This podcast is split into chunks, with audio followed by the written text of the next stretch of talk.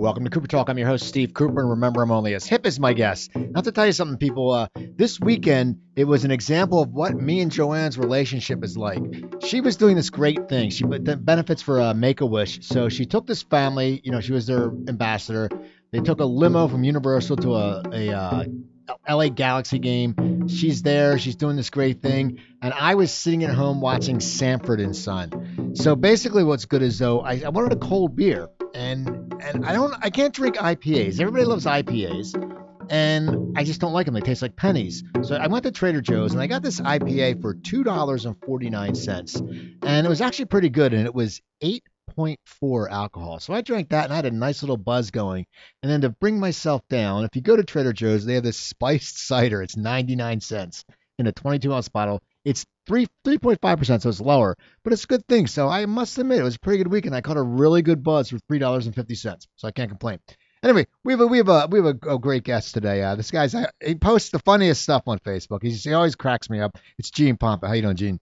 I'm doing well. Thanks for having me, my good sir. Yeah, it's, it's you know you always post you're always posting jokes and, and it's great because they're they're so out there sometimes that they're they're funny. It just shows your writing ability. It's uh, um like a big giant open mic. Like it, I just always approached it from that uh, perspective, just because uh, you know what it makes you lazy though too, because you're like, well, I don't even have to go to the club because there's five thousand right. people that are going to gauge. now, do you tweet a lot? Uh, I I do now. Actually, you know what I do? The opposite of what a lot of people do is I Facebook to tweet. You know, people like uh, tweet and then it shows up on their Facebook.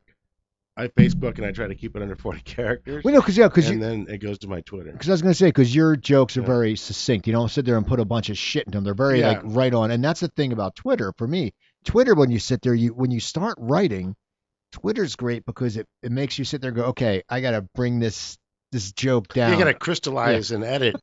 exactly. Well, see, but that's the beauty. So what I'll do is I'll put something out under 40 characters on Facebook that'll go to Twitter, and then I just edit it on Facebook. If it doesn't resonate on Twitter, then I just add a bunch of sentences.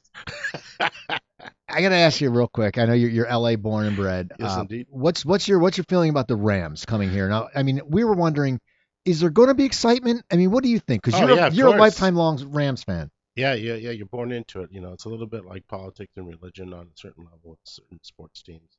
Uh, I think with some of the kids like the Raiders, uh, that I think some of the kids like the Raiders that are from Los Angeles. It's because first of all they're stupid, right? But also their father and uncles may have been Rams fans, and so when uh, Flores came here, he's a Chicano head coach, and he got a Super Bowl while they were here. They got a championship while they were here. Our Rams were pretty mighty, you know, for sure, from the 40s on, but we never got the, the brass ring. And so the Raiders got it right away. But, you know, being born and raised in Los Angeles, you're born into knowing that Raiders are an Oakland team. Right. They belong in Oakland, which I call Jokeland because they suck. See, that's that's funny because I'm an Eagles fan, and the same thing. We've always been good, but we've never gotten over that hump. Yeah. And, and living, you know, an hour and a half from uh, the Giants and two and a half hours from DC right. and Dallas, is everyone I mean, Dallas. we're no Buffalo Bills. Yeah, exactly. that's still an amazing uh, statistic I forgot about. He, he he did five Super Bowls or no, four. They did four in a row, and he didn't win one. They lost them all. All with Jim Kelly, right? Yeah, and Jim Kelly, and Thurman Frank Thomas Reich is the backup. Yeah, yeah, Frank Reich. Or with yeah. a couple of them. And now, yeah. And Andre Reed uh, was with the receiver. It was the same guys, Man. and Bruce Smith. And it, it's amazing they went and they went and they went, and it is such an accomplishment. That's never happened in any sport. It couldn't have. no, right? I don't. I don't think four teams, a, a team has lost four in a row. Four championships. Yeah, No, it's crazy. going to the big dance and then losing all four. So you grew up in L.A. Yeah. Now, now, now, at what point are you are you a funny kid or like how did you start this whole life of comedy? I mean, as a kid, were you a, a kid who got in trouble? Were you a kid who played sports? Were you a kid who made people laugh when you were a little kid or like in I think elementary I was school? all those things a little bit. You know, uh, what happened though uh, was um, I was hyperactive. Back then they called it hyperactivity. They didn't call it ADD. And and then I was experimental with the Ritalin. Uh, so I tried the Ritalin. Um, but it was too strong. A lot of side effects with Ritalin, paranoia, stuff like that. You don't want to deal with that. As a kid, Yeah, when you're nine, you don't want to deal with that shit. Uh, so, uh, nonetheless, that was pretty intense. However, my point was that I was sitting at home with my mom and, and my siblings, right? There's two boys, two girls. And uh, my mom was going through kind of a tough time. She had left my dad. And back then, when you're a Mexican American female and leave, you leave your husband just because he's beating the shit out of you and drinks and doesn't work, they're like, ah, está loca. Just because of that, you know, like, well, those are pretty key reasons, you know. Well, you know, what- you, you know, what- you know, it's funny you say that because where I, when I where I grew up, you know, it was, it was a very Jewish area, and I wasn't Jewish, I was a minority, and we had like two Latinas in our school. And when I moved out here, when I worked in restaurants, I couldn't believe like the the Mexican chef would have a wife in Mexico and a wife up here, and no one gave a crap. Well, yeah, that was a very different generation. Our, the generation I came up in, uh, like my parents were born in East LA in the 30s, and all my grandparents got here from Mexico in the early 1900s. So, um, for our generation, like we didn't actually have that much of a connection to Mexico anymore. I mean, we had some well-to-do family that owned property in Cancun, uh, or Cancun, I can't pronounce it correctly, but whatever, uh, and and here as well. Uh, but there was never like everyone was dead. You know, the, the closest we had to something exciting, I think, uh, famous wise, was my grandfather Jesus Rodriguez. His brother was a Monsignor, Okay. and that was a big thing, you know, in the Catholic, you know, uh, community, obviously, and especially for Mexican Americans. So that was like that was it. But it, pretty much everyone was dead. in Mexico by the time I was born, you know, their relatives, they're all here. Uh, so uh, they all spoke English first and foremost. Uh, my grandfather Jesus would uh, be adamant about me speaking Spanish to him, and so because of him, I was able to keep it together till I was about five, I think, speaking Spanish. You know, uh, English was my first language, as it was my parents, but I was the only child out of the four that kind of had a command on some level of the Spanish uh, language, and so my grandfather Jesus, uh, I was sort of his favorite Okay. you know. Uh, and I I mean, I was, you know, an American kid, but I still kind of like speaking Spanish to him. I don't know, it was a connection. Well, I think yeah, and, and made, it made you different than the other kids. Yeah. You know, it's like okay. And know, my dad was a scoundrel, so I, I was looking for validation from a, a, you know, an adult male, you know, that was that I thought was cool. but anyway, so yeah, back back then it was very different, just because um, your parents, um, I think some Mexican Americans, their parents would be like, oh, you got to hang on to it, or some people have a pitch or a story they'll say they were ashamed of it or whatever. That wasn't the case with us. Um, with us, it was simply that the Mexican American guy that owned the corner grocery store, he spoke English, so your parents didn't really emphasize it or de-emphasize it. They were just like, oh, it's, you know, it's not, it's inconsequential. Uh, the guy speaks English at the corner grocery store. He can speak Spanish too after your grandparents pass away. You know, on occasion, my parents would speak Spanish if they didn't want us to know what they were talking about Okay. uh, you know, when we were when we were young, when, when things were better. My mom was, and this sounds a, a weird uh, transition, but my mom was a virgin bride, so you know, um, she lost her virginity on her wedding night, and all four children were with, were with my dad, and so she really subscribed to everything that was on paper and how you were raised and brought up, and then, you know, that's why I love her so much and so proud of her because, you know, she was sort of an early feminist, where she was like, you know, I deserve better than this and, and screw this, you know. And, and she kicked my dad to the curb. And even in the face of all the gossip and the, bull- you know, the, the bullshit, um, she stayed the course and, you know, prevailed. And I, I think most of us turned out pretty good. I probably turned out the best because uh, I'm the most self uh, sufficient, Okay. you know, on a certain level. but uh, I don't know. Was, uh, in Los Angeles back in the day, getting back to that, I will say this. You know, Hollywood and the entertainment industry was a different planet. You know, when you're growing up 25 miles outside of Los Angeles, and I was born in East LA. Oh, You're right. This table is sensitive. It's very. It's weird. You know, people don't know. They I kinda like it. They go, I had a, I had a drummer. like, I, did I, I- yeah. I, know, I had a drummer on one time. And he's like the guy last week who, from Kenny Aronoff, and he's like, Right. "Yeah, Jack and Daniel." Boom, boom, and I'm like, the whole table's going, uh, and I'm like, my water's shaking, and I'm like, oh my god. But yeah, it's, it is I love that. You can do a Cordy go, "Wah, wah, wah, wah." Exactly. That's what we're gonna do later. We're gonna we're gonna do sound effects like that. So so now you you're you're far away from. You're right because you you are Yeah. far away. Yeah, when you're growing up in the suburbs of Los Angeles, I was born in East LA, and then Pico Rivera, then La Mirada, right? La Mirada was predominantly uh, uh, Anglo, uh, white Anglo-Saxon Catholic, very WASPy, as opposed to WASPy. And uh, Pico Rivera was half Mexican American at the time, and the rest Anglo. So it was the mobility of the classes back then that existed, you know, in the 60s and 70s. That's how it worked. You know, you your parents would get a job. Some and sometimes your parents would work at the same company for 40 years. Now, if you work the same company for 10 years, that's high longevity. Oh, I know it's crazy. Yeah, but back then, you know, we I had all kinds of neighbors that worked the same company, Rockwell, McDonnell Douglas, whatever, Ford, 40 years. That's what you know, and then you get the watch. I guess, But uh, but nonetheless, so we went from East LA to Pico Rivera to La Mirada. And so Hollywood entertainment industry, like when you're in the suburbs, that just sounds like where's that? You know, like where do you knock on the door and walk in and become part of the equation? So you're not really inundated with uh, um, the industry growing up uh, in Los Angeles just because you're being raised in you know the suburbs of Los Angeles. It's still just as far away as someone, believe it or not, in Davenport, Iowa. Right. You know, there there is that disconnect. I mean, now of course you got DreamWorks in Glendale and you know DreamWorks in Downey, and you got Oh, you, got, you got Santa Manhattan Clarita. Beach. Yeah, Manhattan everything. Beach has studios. Yeah, different now. So, Playa Vista, you know. so when did you start thinking you could look into this being funny and you know and thinking that it's going to a, a thing you're going to pursue, which you've made you know your whole life? It's well, been we were watching Bill Cosby. Okay. and and uh, and, my, and things were a little uh, sparse at the time. You know, my mom had just gone through the the divorce, and so there wasn't a lot for her to be. It didn't seem for her to be too happy about. She loved us four kids, which was great. Um, but she had to have kind of a steely exterior to kind of just uh, prevail. So Bill Cosby comes out. I've never seen a comic before, really. So this grown man comes out and he talks for five minutes, maybe seven minutes at the time. You know, they didn't like probably ten minutes. Right. It Right? wasn't like okay, you have this and a commercial and this. back in the late sixties, that's what that's what it would be. You, you give like ten minutes. Hey, good. Give us your best ten, you know.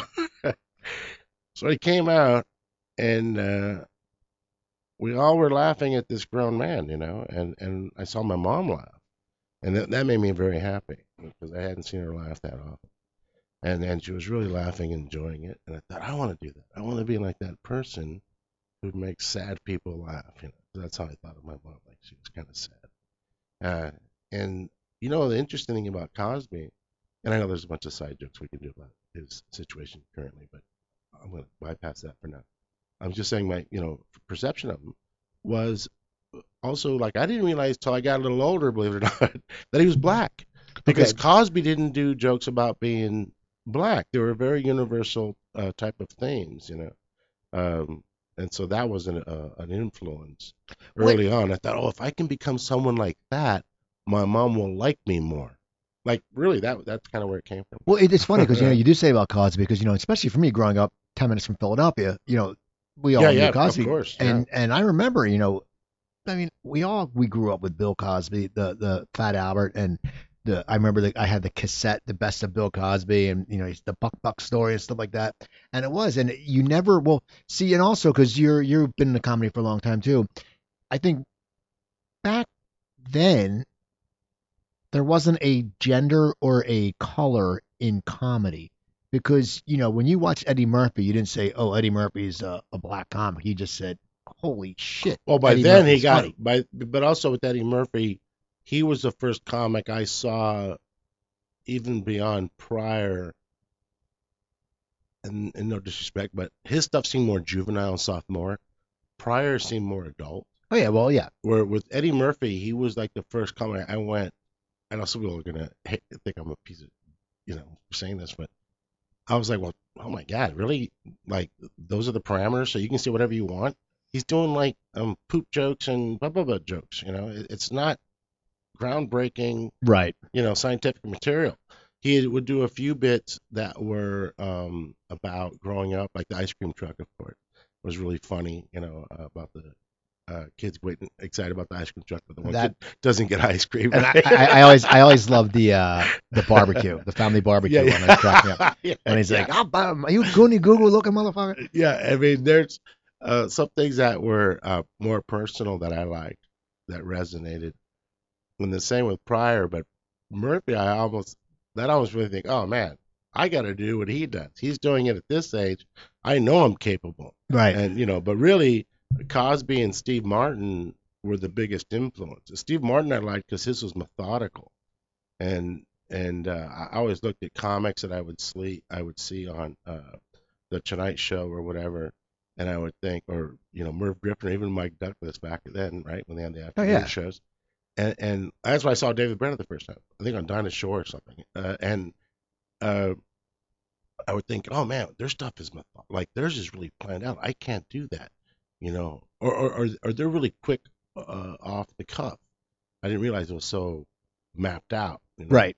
And then with Steve Martin, there was no apologies. You could tell it was kind of mapped out. And I thought, oh, you know what, that that fits me. That fits everything I think I can put together in a weird way and present it, you know, absurdly. Hopefully, you know, uh, in, in that capacity. At what age? At what age did you sit there and say, "Okay, I want to start doing this"? I think I was 12 and I saw Steve Martin on Saturday Night Live. Okay. and um, someone had shown me an album of his at the La Mirada swap meet, right? And I wanted to buy a comedy album, and so I thought, you know, I knew Carlin, and I, and by the way, I knew Pryor from Midnight Special. All right. I yeah. didn't know Pryor from what Pryor became. I knew Pryor as a Cosby-esque comic. You know, I'd see my Midnight Special, and back then you had language barriers, and even though it's midnight, you still couldn't say bad words, and his stuff was hysterical. You know, um, but but nonetheless, yeah. And so with uh, uh, going to the Swami, the guy goes, "Oh, how about uh, this guy's really funny, right?" Uh, he's recommending Steve Martin. I think it's the I think it's Let's Get Smaller, Wild and Crazy Guy album.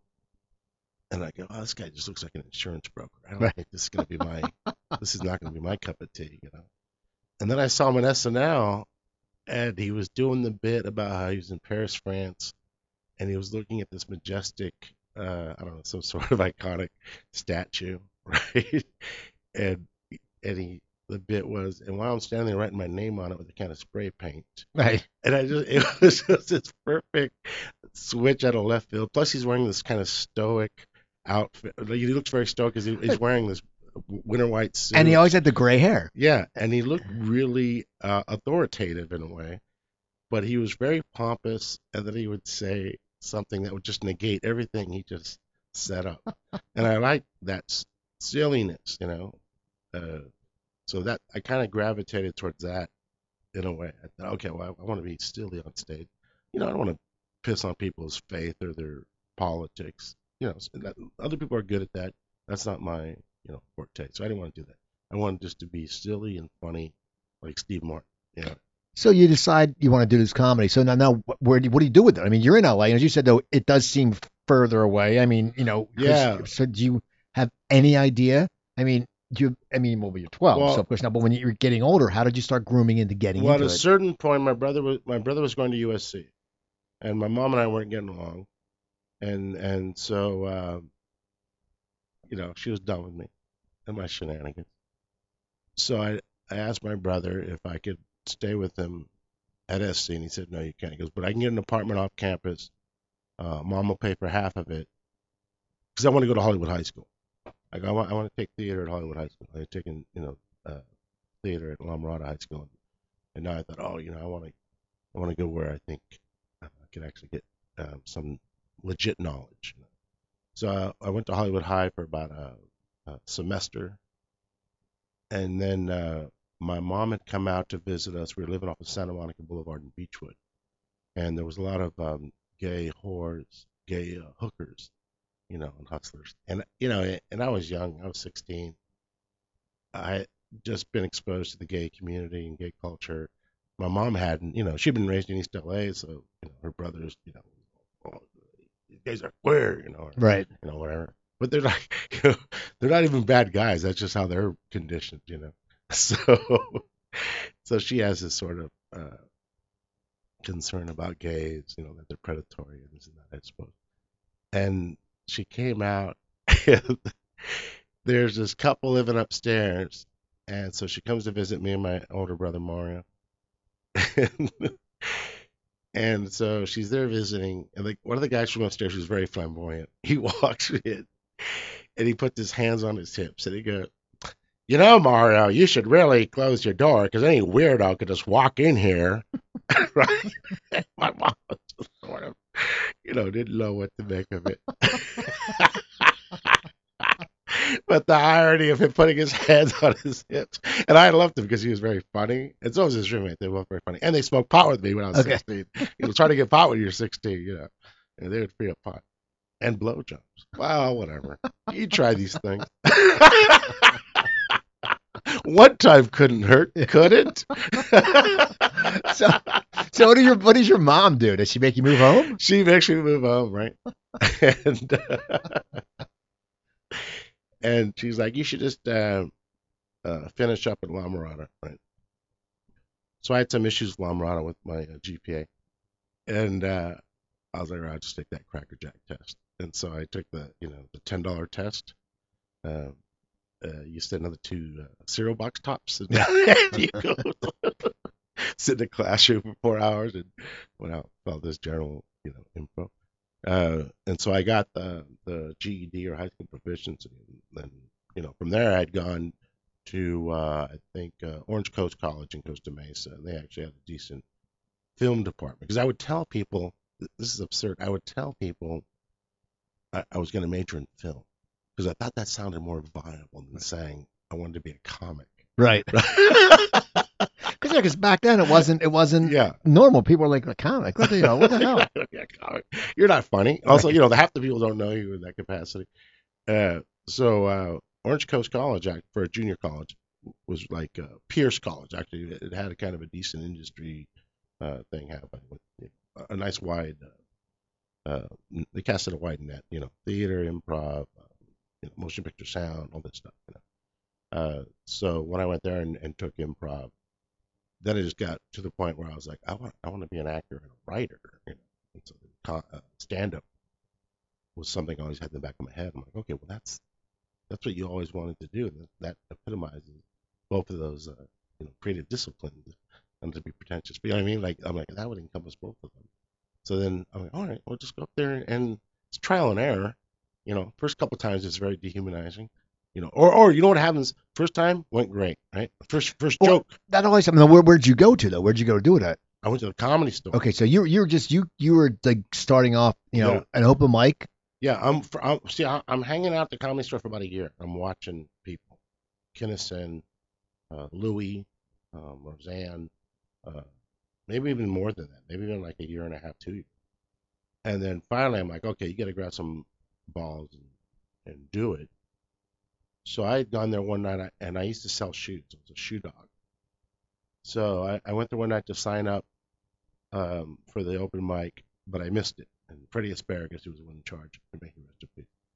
Um, so I missed it.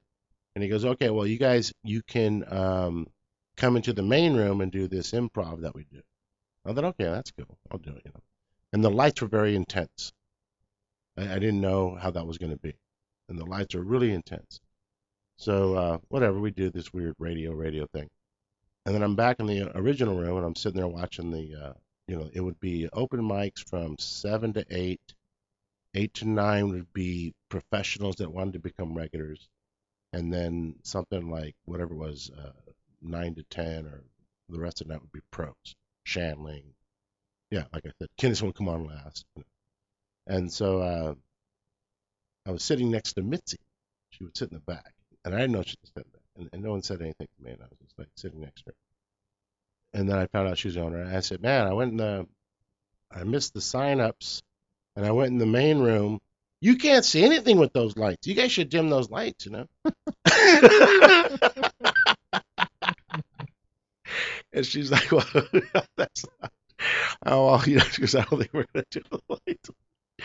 And then she goes, matter of fact, she goes, give this guy the light, right? The guy that was on stage. Like, hey, why'd you give him the light? You know how you are when you're young. You don't know, like, not to ask a bunch of stupid questions. And you know, she said, she, can I say the F word on here? Yeah, yeah. Oh, she goes, he says fucking around. I'm like, oh, okay. And I was like, oh shit, I'm not asking any more questions. and then uh, she goes, uh, what's your name again? I said, uh, Gene Pompa. She goes, and I was wearing a suit. 'cause I used to, whatever I was saying. Like, just Did you always wear a suit and hats? I didn't wear a hat at the time. I was Okay. I was I, I was just getting into rockabilly right after that. Okay. That's where that's where the hat came from. Uh, rockabilly and swing and some some blues stuff, but and my grandfather Jesus. But um, so she goes, uh, okay, I want you to go on next. And I was like, oh man. you know. and I was like a nervous wreck. I'm like, oh man, is anywhere I can get like a couple of beers? I go, you know what? I don't want to ask her that because she's like I'm a professional. So I go up there, I do the first bit, it kills. I swear, I kid you not, it fucking kills. And I have three minutes, and I think I did four minutes, and the rest of it just fucking eats it, just munches.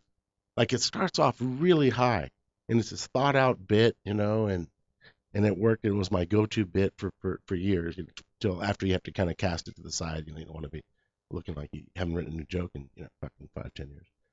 But uh, so I got off stage. I said, uh, "Okay, what do you think?" right?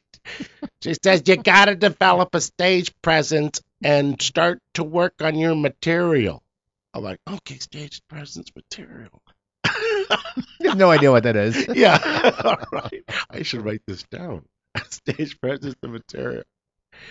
And then she said, "Yeah, just work out around town for like six months or so, and come back, and maybe I'll see you again." right? So I come back like a year later, and I have about. uh Where were you, where were you working around? Just different open mics or just different? I mean, There was a place called Edwin's Comedy Lounge in downtown. I got in uh, the tail end of that. Um, where else was there? Oh, and I would do a lot of talent contests. okay. I used to go to this country western bar in North Hollywood, and um, there'd be an 80 year old dude playing the spoons and some other weird stuff, and you would win. It was anywhere from like 75 to 100 dollars, and I would do the same kind of low key, you know, five minutes that or four or five minutes that I was honing down, and a few times I prevailed. You know, uh, the first couple years though, I pushed out because I would go up like maybe uh, once a week for a month, and then I have a bad set, and I wouldn't go on stage for three months. And then my uh, manager would yell at me for being late to my shoe selling gig, and I'm like, all right, I got to get back on my stand up because I don't want I don't want to be yelled at for, for selling shoes anymore. You know? Right. I gotta I gotta find some sort of traction with this. Uh, and uh, so yeah, so after trial and error, I finally like a lot of comics, you know, like about ten or twelve minutes. Plus, I worked really clean, so I'd get uh, older comics or more established comics would ask me to open for them, and you know, then like a lot of openers, you're asking the middle way too soon, you know. Like- Well, that always happens. Yeah. Yeah. It's always, well, it's like anything though. When you're, you know, when I was doing it a lot, you know, you, you'd sit there and you'd do, because it was a different time. Like back in the East Coast, it was the MCU. You do 15, then you do five in between. The middle would do 30, and the headline would do 45. Right. And when you sat there, once you got that 15, you know, you're like, oh, I, I can, I can, I can, you know, I'll bluff another ten. yeah, yeah. but there was a difference because then you, but then you would come in, you would think that way. Then you work a club where you just see a feature that was just sick, and you go, oh yeah. you go, holy crap, I'm not even, I'm not even near there, but I think I am. Yeah, and, and also there's a sort of naive fearlessness when you're younger, um, where I would go to like these sort of hostile uh, bars and, and clubs that weren't comedy clubs, but you know you kind of didn't know any better, and so sometimes you would do well, you know, almost by accident. You know, um, I always treat the audience like they were smarter than they were, not than they were, th- they were smarter than the other comics treated them Right. because I thought they were. I thought people had a, a, a, a pretty decent capacity for retention, and you know, uh, and I started noticing, you know, some of the mechanics of it, like callbacks and you know, save lines and other little uh, knickknacks, you know, little tricks of the trade. But man, I remember uh, really starting to feature, and I'd be playing the Punchline or Cobb's in San Francisco, and theirs was 30 minutes and you get there, you know, you're feeling great on the plane over, and then you get there like 30 minutes. Oh shit! Ah, fuck! Why don't you just have me headline and have me do 30 minutes, motherfuckers? You know? Right. Uh, but then you realize, no, that's part of the equation. Look, if you can't pull fucking 30 minutes, don't ask the fucking headline. And you also, the funny thing about also with headlining is when you would headline back when you do that 45 minute set, Yeah. you never took an account that 35 minutes into it, checks go out. Yeah, checks go out. And, and so your whole, Yeah. the whole crowd shifts, you know, like the old stock joke was, who ordered the tax? Who Right, ordered right, that? You know, course, but so as a, as a performer, when you're not, when you're older and you know what's going on when you've been doing it for a while, you you're up for that. But if you don't know, like if you're sitting no, there, and you hear about it and you want to negate it. You want to like you know you'll you'll have other people who who've been out and about, but you don't subscribe to their uh you know perspective because maybe you don't think highly of them. You don't like their work, you know, uh, or they're hacking. Uh, but I had at least a dozen comics emphasize the back 15 minutes uh, and the checks, you know, either or or both. And and and uh, I realized, you know, sometimes what I will do is they're like, how much time are you gonna do? You know, and if it's a weekday show, like I have um, the Improv in Irvine coming up March 31st, right? So I'll tell the sound guy, I'm gonna do 40 minutes and just get the fuck out of here. I don't want to keep you guys here all fucking night, you know. So what'll happen is they'll drop the checks early at like maybe the 25 minute mark, right? So now I got the back 20 minutes of my set un, you know what I mean, like uninterrupted, which is what I want. right? So I'm like, go ahead, lay down those fucking 10 minutes and I'll fuck around in the middle of my set with that 10 minutes of fucking checks. And then after that, no, most clubs, well, the improvs at least, they'll just pay as you go, you know, so you're not dealing with that shit. Uh, so I'll, I'll go low and then I'll do 50 minutes. You know, that's normally what I try to do. 50, I think 50 is good for, for certain type of acts. I, I'm, I don't do a lot of crowd work. You know, Okay. Well, straight material. now when you were featuring, when did you start getting TV work? Um, a lot of it was, you know, I was fortunate in that I kind of knew to. I mean, you know, uh, I had enough common sense. I shouldn't say fortunate. Excuse me. I had enough common sense to realize you had to work clean. There's these boundaries. There's these parameters on television, and not just clean, um, because a lot of stuff could pass for clean, but also had to be above the belt. So once I'd gotten like MTV Half Hour, Comedy Hour, Kamikaze, um, a couple evening at the Improv, I was like, all right, I should. And I did the A list. I A remember was A was like the strongest, longest set I had done. You know. That that was in the, the Comedy Central and it was in a theater, I think. Yeah, yeah. it, Um, I forgot the name of the. Theater. I was like three years in. So that was like a huge fucking um, victory for me. You know. Um, I should remember the theater. The. Vic. Was it the Vic? no, it wasn't the Vic. No, it was in Santa Monica. okay. Um, it was a really cool theater actually, and uh, but so then I I used that um, because it almost had two clean five minute sets in it to get Conan and then Arsenio and then a bunch of other stuff, and then I just kind of learned to adjust. Like you know when you're sending him, like with Conan, uh, I did a lot of Conan O'Brien's when he was at NBC. I just learned that um, Paula Davis and Frank Smiley they liked it when it was mostly above the belt. And every year, a little bit like the old school Tonight Show with Carson, uh, with Jim McCawley, like every year there'd be a new thing you could say a little edgier. You know, every year there'd be something a little edgier you could say. Um, but unless you're like Louis C.K., who wrote on the show when the show started, him and Mark, Mar- no, no, Maron didn't write on the show. Uh, Louis, Tom Agna, Chuck Sklar, Brian Kiley, Mike Sweeney. Um, there was quite a few. So Louis being uh, a writer, they give more latitude, Right. so he could say crazier shit. You know, one time I was saying something, and I and I said, because I'm Catholic, we're not supposed to do that. And they were like, "Oh, uh, standards of practices are worried because we'll get a bunch of fucking letters from the the Catholics." I'm like, "Really? you know, they like we're that serious still, you know?" Because by then I'd kind of fallen away from the church and stuff, you know. I'm like, "Really?" They're like, "Oh yeah, man, they'll inundate us," you know. I'm like, all right, well, I won't do that. And and it really was an innocuous fucking throwaway line. It just fucking meant, you know, nothing. Right. And, and the bit was essentially uh, uh, a man's. Uh, I read this article. A man's number one fantasy is to uh, to be two women at once. Right. Uh, so I told my girlfriend I read this article. They came up with a good idea. You, me, and another girl, we'll all get together. We'll have sex around the exact same time. She's like, I'm not interested. I said, listen, you be a good sport. We have a three-way, and afterwards, I'll seriously consider proposing to you. So we have the three-way. A month later, she's like, aren't you gonna propose? I go, look, I got to be real honest. I'm not com- that comfortable marrying a lesbian. right? So that's the bit. Because I'm Catholic and we're not supposed to do that, right? According to the missalette. right? and so there's a throwaway line, and they're like, no, you have to take that out. The I'm like, rest really? is okay. yeah, really? Like, like The, that. the menage a trois is Yeah, yeah, okay, the- I like the the throwaway line, like the most innocent part. You know, he's he's blaming it obviously on his uh, fake faith. right. you know. And then I see Louis come out like the next year. He does a set, and he starts saying about Catholics because he's I guess I think Louis is half Mexican, right? I'm pretty sure. Yeah, I think he still has dual citizenship. So he's right. He's raised Catholic on one side, right, and like Jewish on the other, I think. Uh, and he says uh, he comes out, and Conan's obviously you know is Irish Catholic. So Louis goes out, and during a set, I- at the end of his set, he goes, "Look, Catholics, you're wrong. Everything you stand for is wrong." Right? Thinking, How is that? and then you realize, you know what? Certain people have earned their stripes, and they get. Uh, they can do it. It's, Yeah, they get certain creative privileges. That's the nature of the beast. So as you're doing all this TV, are you starting to move up now and start headlining?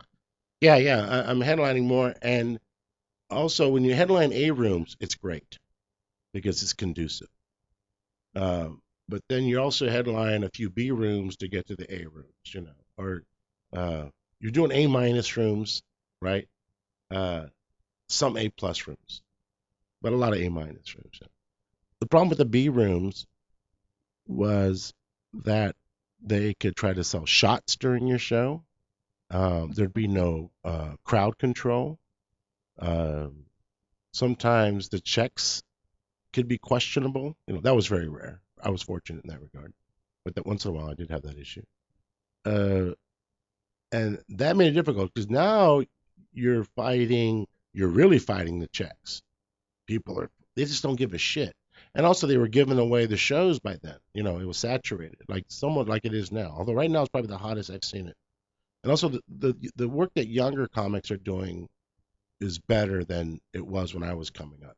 They seem to be uh, striving to be more inventive. You know, some people might question that because of Vine and some other shit, but but overall, I think the, the generation right now coming up is doing good work, you know, or striving to do good work.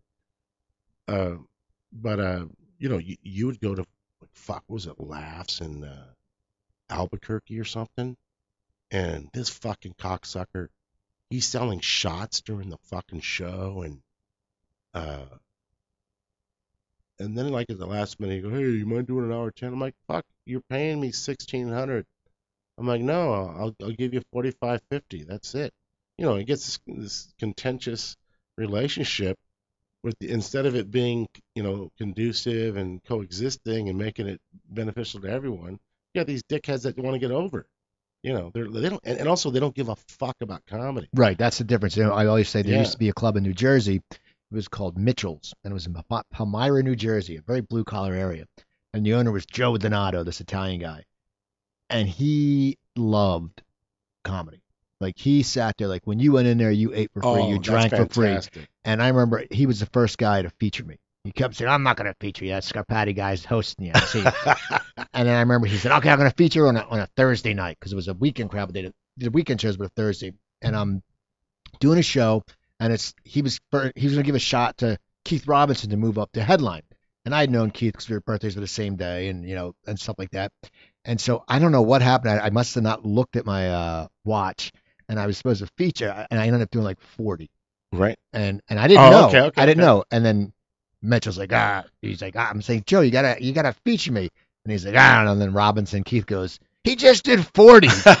feature the guy. So that was a thing. But see, this guy loved comedy. He would go up and tell a joke They made a big difference, Yeah. didn't it? because you went in there and you knew. And his wife was a I sweetheart. I think Vinnie Brand's like that out of Stress Factory too. Yeah, I I mean, mean, I should follow up on that. That's another thing I've been a flake about is following up with people that are good, you know. And Vinnie Brand's good. Like he likes, he's a comic, and he likes funny comics, and I worked with him Yeah. years ago when we did Yeah. comedy, yeah, and he's had stress factory forever. And that's the thing when you when you're a comic, when you go in there, you know, it, it's just the better surrounding. If you ask any comic from the Philadelphia area, if you ever run into someone who's older, say, hey, do you, do you remember Joe Donato from Mitchell's? Everybody loves him. He's just one of those guys. Everybody said, and there's a big difference, right? Oh, yeah. because these aren't these aren't guys that are treating it like they're running a restaurant and they just want to turn drinks and appetizers. You know, they they want the show to be good. They want the audience to leave happy. yeah, and they want know. they want people to come back. I mean, Right. he he knew what his crowd was. He had a blue collar crowd, and I would do something smart. And go, Don't do that cerebral shit, Cooper. save save that for the save that for the city clubs. I'm like, well, you know. So now, now you're headlining these clubs. Now, now I know you Yeah. started to get in some. Now, when were you starting getting some TV and movie work? Well, then I got I got in Living Color also. I went to Network for in Living Color. It was me, JB Smoove, um, who was it? Ian Edwards, um, Derek. Uh, I want to say Derek Fox, uh, Kool Bubba Ice. Um, there was Now, what year was this? this had to be '92. Okay. and uh, this was right after A-list. And um, what happened was they we all went to network, and what the network said to Keenan was, "Well, we like them all, so you pick." So Keenan picked, I think, Marlon and Shawn Wayans, and then Alexandra Wentworth from uh, Groundlings. But then um, he um, told casting at his show to bring us in when they saw us, you know, something that fit us, you know. So I ended up doing like four um, episodes of In Living Color. One, uh, three of them went to air. One of them didn't, and one of them was very funny, and it was with Jim Carrey. And standards of practices wouldn't let it go through. I always forget about this, and I wish they'd show it now, but they still don't show it. Uh, it was called Black Blocker Sunglasses, and um, it was remember blue blocker sunglasses. So these would block out black people, so you wouldn't have to see black people, right? And these are written, this, you know, and, and the writing staff is basically black and Jewish uh, writers. Uh, and so, uh, so I play this uh, kind of stoner surfer dude, and this lady, uh, uh, Alexandra Wentworth, she's been doing infomercial uh, spokesperson. And she's like, we have these uh, black blocker. I'm like, and so there's these two old black guys playing chess on the boardwalk. I'm like, well, it's like the black dude's just vaporized. Why does this mean I can't watch Family Matters or whatever the line was, right? She goes, that's a small price to pay. And then uh, she goes, so then Jim Carrey comes in as George Bush, and uh, he's like, look, Barb, just a uh, what was it? Uh, no little brown ones, just a thousand points of white, right? and he's like, what about other minorities we don't want to look at? And she's like, we're glad you asked. We also have Jew blockers. they showed like these Hasidic Jews walking by. They kind of evaporate. And so standards of practices wouldn't wouldn't let it go. But it was actually very funny Yeah, and silly. And now it probably wouldn't mean shit. They wouldn't. They would. It would be easy. yeah. Chappelle Chappelle's show could have done that yeah, easily. Yeah, yeah. So now you're, you're doing this now. Are you still doing stand up and you're still acting? And now, and Yeah, the, the acting part was good. Then then it took a weird turn where like I'd gone these auditions. They all wanted to be uh, uh, Mexican American stuff. And the cool thing about Living Color was I never played a Mexican American or an ethnic person, you know. Uh, but with all these, man, it fucking was overwhelming. And I'm like, you just saw my act. I don't speak like that. I'm not gonna fucking do a Speedy Gonzalez for you, you know. And I could be a little combative, and you know, and it just it was really, uh, and it, it's gotten better now. But I mean, it took a long fucking time. Uh, then I did a couple of films because I was uh, close with Nick Swardson, and he had gotten in with Sandler. Sandler had seen his half hour special and brought him in to do some films. So he was going to do a film called Bucky Larson, right? Uh, and that was supposed to be like a crossover between uh, Boogie Nights and Napoleon Dynamite. supposed to be like this sort of more, you know, a little innocent, more innocent than it was crass, you know. But the way they kind of, you know, put it together, I don't know. I don't. I don't know if they, you know, were one foot in, one foot out because they had a decent budget, but the movie didn't do real well. But I liked the part. You know, the part was cool, and it was a long part. I got to play a gay hairdresser and makeup artist. I saw it. You, Yeah. yeah. You you were uh you kept getting come on. Yeah, and I could and I could fuck around, you know, and say weird shit. And then so that that brought me to a table read for uh, Just Go with It. Uh, and then uh, Sandler had me read like three characters on Bucky Larson. Then he gave me the biggest part, which was cool, you know, because this was also for a younger character. It's supposed to be for a 25 year old. I was 40. Um, but uh, with Just Go with It, he had me read for two different characters, I think. And then he he asked me which one I wanted to do, and I said, I'm I'm you know what am I gonna say? I'm like because I, like both of them. So he gave me the one where I played the delivery guy with the fake boobs, and I got to grab Jennifer Aniston's breasts, and then when I fucking totally made out. Yeah. A couple days later, my pad. Yeah. she was. You're drinking wine. She you came down to the basement. We had our bottle service. No, what is that? I mean, it must be a great feeling for you to be in a big budget movie because you know a lot of Yeah. people. I mean, you know, let's get real. You know, a lot of comics. That was his last big live action hit. Yeah, and now and you Yeah. think though a lot of comics, you know, and it's there's some people who just love doing comedy.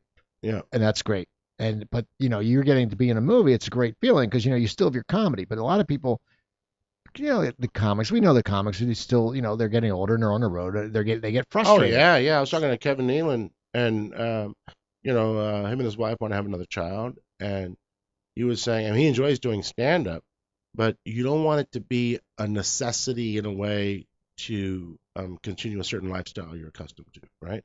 And I'm not saying he he's, he's not drinking, uh, you know, whatever. Uh, what is that weird shit that uh, the rappers drink? Uh, Oh, uh, what is um, that? It's not Cristal. It's another weird fucking Ciroc or something. Ciroc. Oh, Ciroc, Ciroc. It's it's it's the uh, it's the uh, it's the grape vodka. yeah, yeah. Ciroc. So, so we don't like eating caviar, or drinking Ciroc, but uh, but he was saying he was excited about a series that was coming up because it gives him more time to be at home and control his schedule. You know, when he has when you have a child, of course. And so a lot of times that's the incentive. You know, I get where you know you you can do a film, but um, a series allows you, like Dr. Ken. Um, he has these twin daughters, um, and and they're lovely, and his wife's lovely, and you know, uh, they mean the world to him. And uh, and movies are great and all that, but I see him now like slowly kind of sneaking half and half behind the camera. You know, he, he- he's the executive producer on, uh, uh, I think it's what is it, um, K Town Cowboys. Okay. Uh, I think it's being released this week, and and then he did a 30 on 30. Is that ESPN? Does Yeah. Think? Um, and and he really oversees all the writing on his show and everything, and he's very hands on. But part of that, I think, the incentive is because he gives more time at home. You know, he can cherry pick maybe doing one movie a year, or two movies a year, as opposed to having to do it or or whatever. You know. Um, so I, I get when comics get to that place because sometimes home is just so damn happy for you. Right. Because the road, the road Yeah. does get to you, and, and also as you get Yeah. older, the road changes. I mean, you think about it.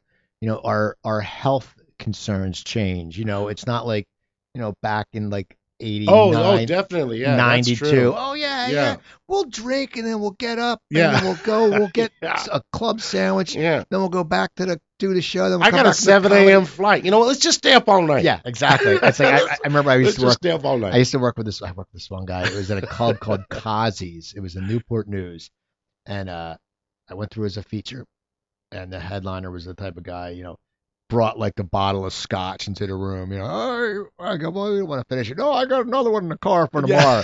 And it's just, you know, the type of guy that takes his wedding ring off at the pool, and he's just disgusting. And you're watching him, you're going, oh. And you don't, you don't want to become that way. And as you get older, the road gets Yeah. harder because one, like you, you have a daughter. I have one daughter. Yeah, Yeah. and so you know, child, I mean. and you want to be around, you know, Yeah. and, and just and like for Dr. Ken, I'm sure it's you know, he can give his kids the life Oh, and those that and, and kids that, don't wouldn't have, but he has to be around to do that. Yeah, and also that that age is very different. You know, my daughter's in college now, so um, now when I leave, I don't. Uh, it's not a concern. You know, she's very you know self-sufficient and and wonderful and, and great. You know, she's 20. Um, so it's different now. I can leave, and I'm still young enough that it doesn't really affect me, and I don't have the guilt and all that shit because I still have the Catholic guilt, like Jewish guilt. You know, right.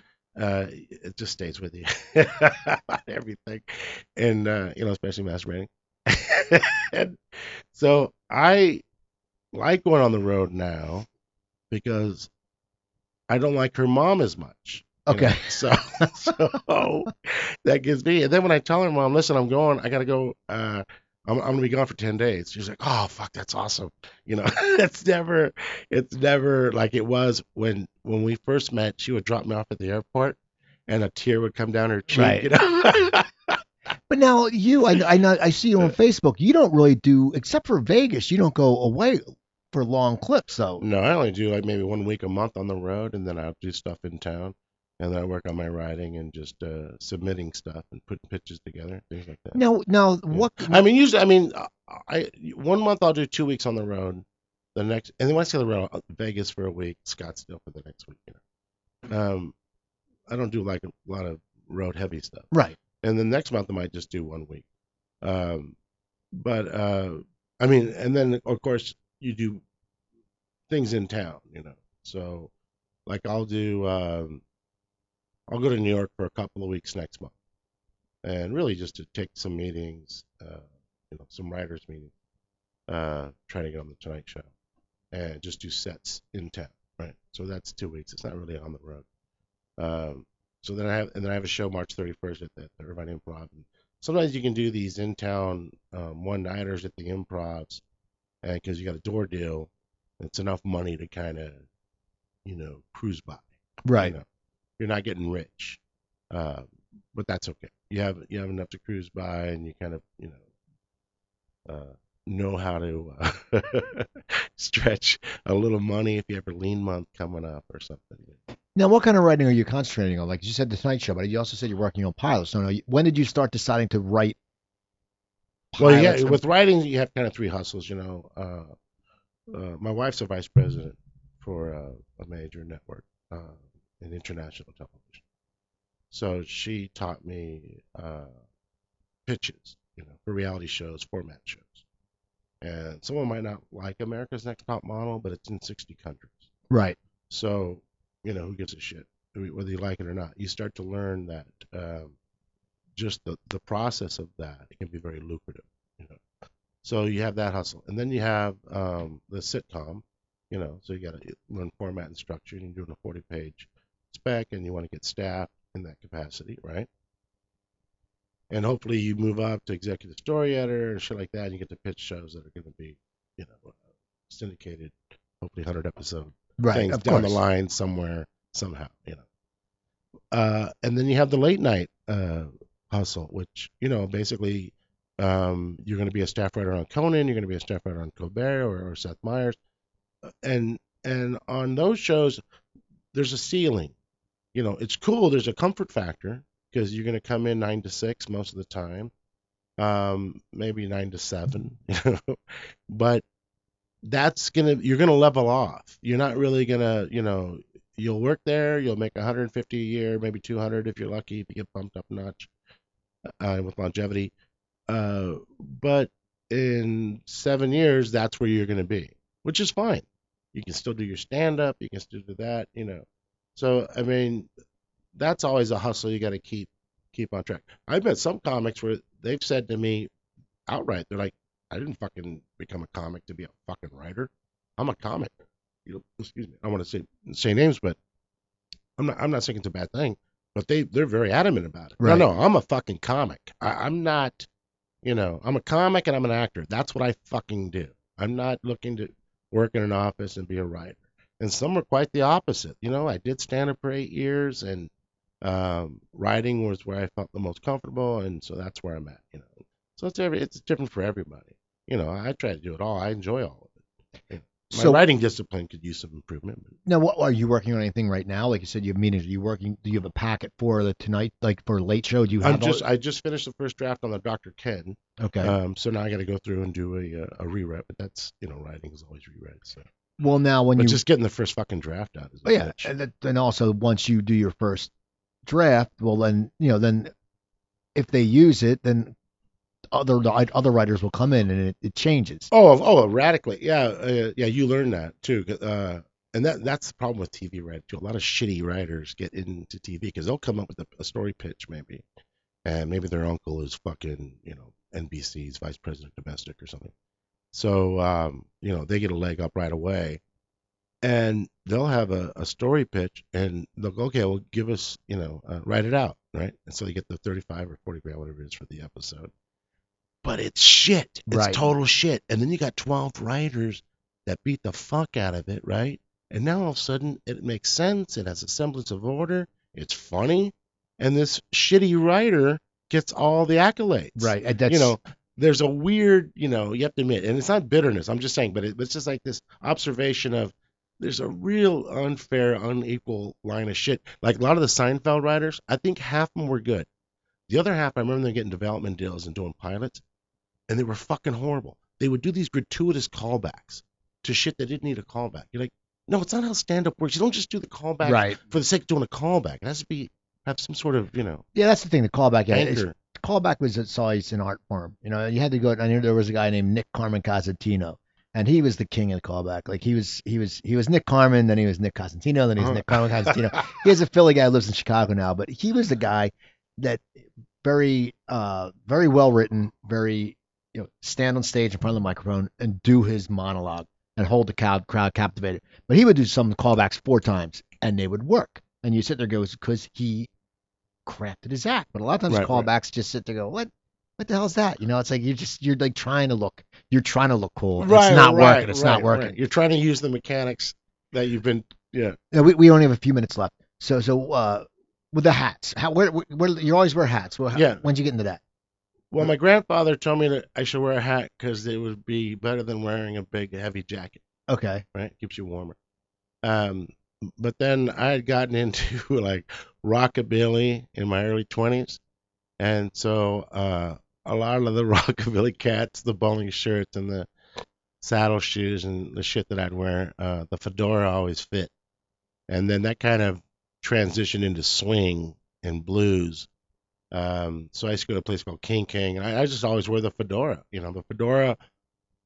I didn't want to wear a jacket over my bowling shirt because it Right. wouldn't look fucking cool. You know, I had to have the vintage 1950s bowling shirt show.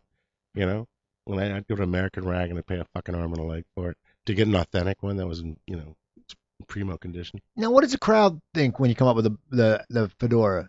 Like, because they're not used to that. Like when you go, because you dress nice when you go on stage. Yeah, I do dress nice when I go on stage. I, I try to dress better than the audience, sort of like Steve Martin did. You know, I, I feel like they, you know, got dressed up to go out. The, on a Friday and Saturday, at least, you should dress, you know, better.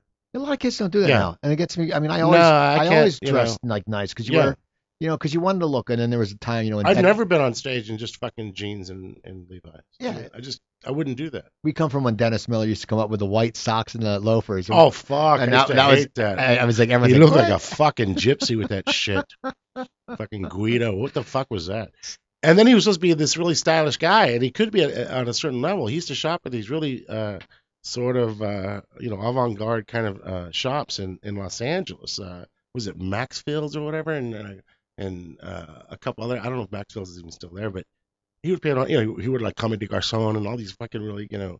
Uh, expensive but then he wear those fucking white socks and loafers you're like dude get pennsylvania out of you Right. get fucking pittsburgh out of you man what the fuck uh but but whatever uh no I, I i don't think that people have to wear tux on stage right. i just think be presentable you But you're, you're, people are paying money to come out and see you, and that's the bottom line. You know, if I'm paying, dropping twenty at the door, yeah dropping, you know, for drinks, you know, on a date you're looking at eighty bucks. I want the person to be not wearing a beat up t-shirt. yeah and- i mean i don't i don't wear a fedora and a tie like usually if i'm wearing a suit i'll wear the fedora you know um but if i'm wearing a tie i never wear a fedora because i think it's overkill so yeah. Well, you don't want to look too, you know, too. yeah i'm uh, not untouchables you yeah, know, big not- big cherry Yeah, I'm not Kevin Costner. yeah. Well, we got to wrap up in a few. Um, so what's coming up? What shows you have coming up? um, I have the Irvine Improv March 31st. Uh, it's a Thursday, at 8 o'clock. Come on down and fuck around. And now, now, do you have a website? Uh, my website is in flux. Uh, I had some. We got it halfway done. Okay. I'm thinking of taking. Have you ever made a website by yourself? No. Well, I'll talk to you after. We'll, we- Okay, we- now things are a little easier, right? Yeah, I'll, I'll tell you after. Yeah, so now, now, and you tweet. You tweet a lot. yeah, I do tweet a lot. And I, what? I do that simultaneously. It's at It's just Gene Pompa. okay. And now, now, And uh, Facebook is Gene Pompa, and then in Instagram the same. you- I, I'm just learning how to Snapchat. My daughter's teaching me. cool. Well, I, I have to learn how to do that. I want to thank you for coming on, man. I'm glad we worked this out because we had talked. You know, I always I sent you messages and uh, and so yeah. But go go check him out, people. It's funny stuff. He's got really funny stuff. Go follow him on Twitter, and it's uh, at G E N E P O N P A. and bad words. Some bad, and bad words. And uh, follow me on Twitter at Cooper Talk. I'm at Cooper Talk. I'm always tweeting, especially during these uh, political races. I have fun. Uh, go to my website, coopertalk.net. I actually just posted episode 490 up there today.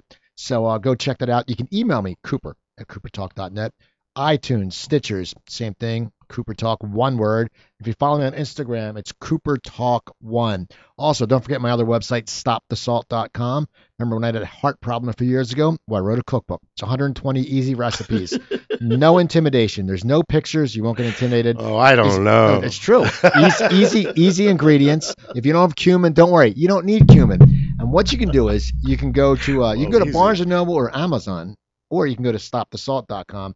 That way, I make Stop more the money. salt. It's low sodium. Stop the salt, low sodium. I didn't Coke, know it was low sodium. Okay. Stop the salt. Uh, get that, and I'll, I'll sign it for you, and I make more money. And that's what you do. So don't forget, follow Gene Pompa. Google Gene Pompa. Go to IMDb, look up Gene Pompa. Pompa. I call you Pompa. It's Pompa. I feel Pump or pump, either Anyway. one. I'm Steve Cooper. I'm only as hip as my, hip as my guest. Don't forget, drink your water, eat your vegetables, take your vitamins, and I will talk to you guys next week.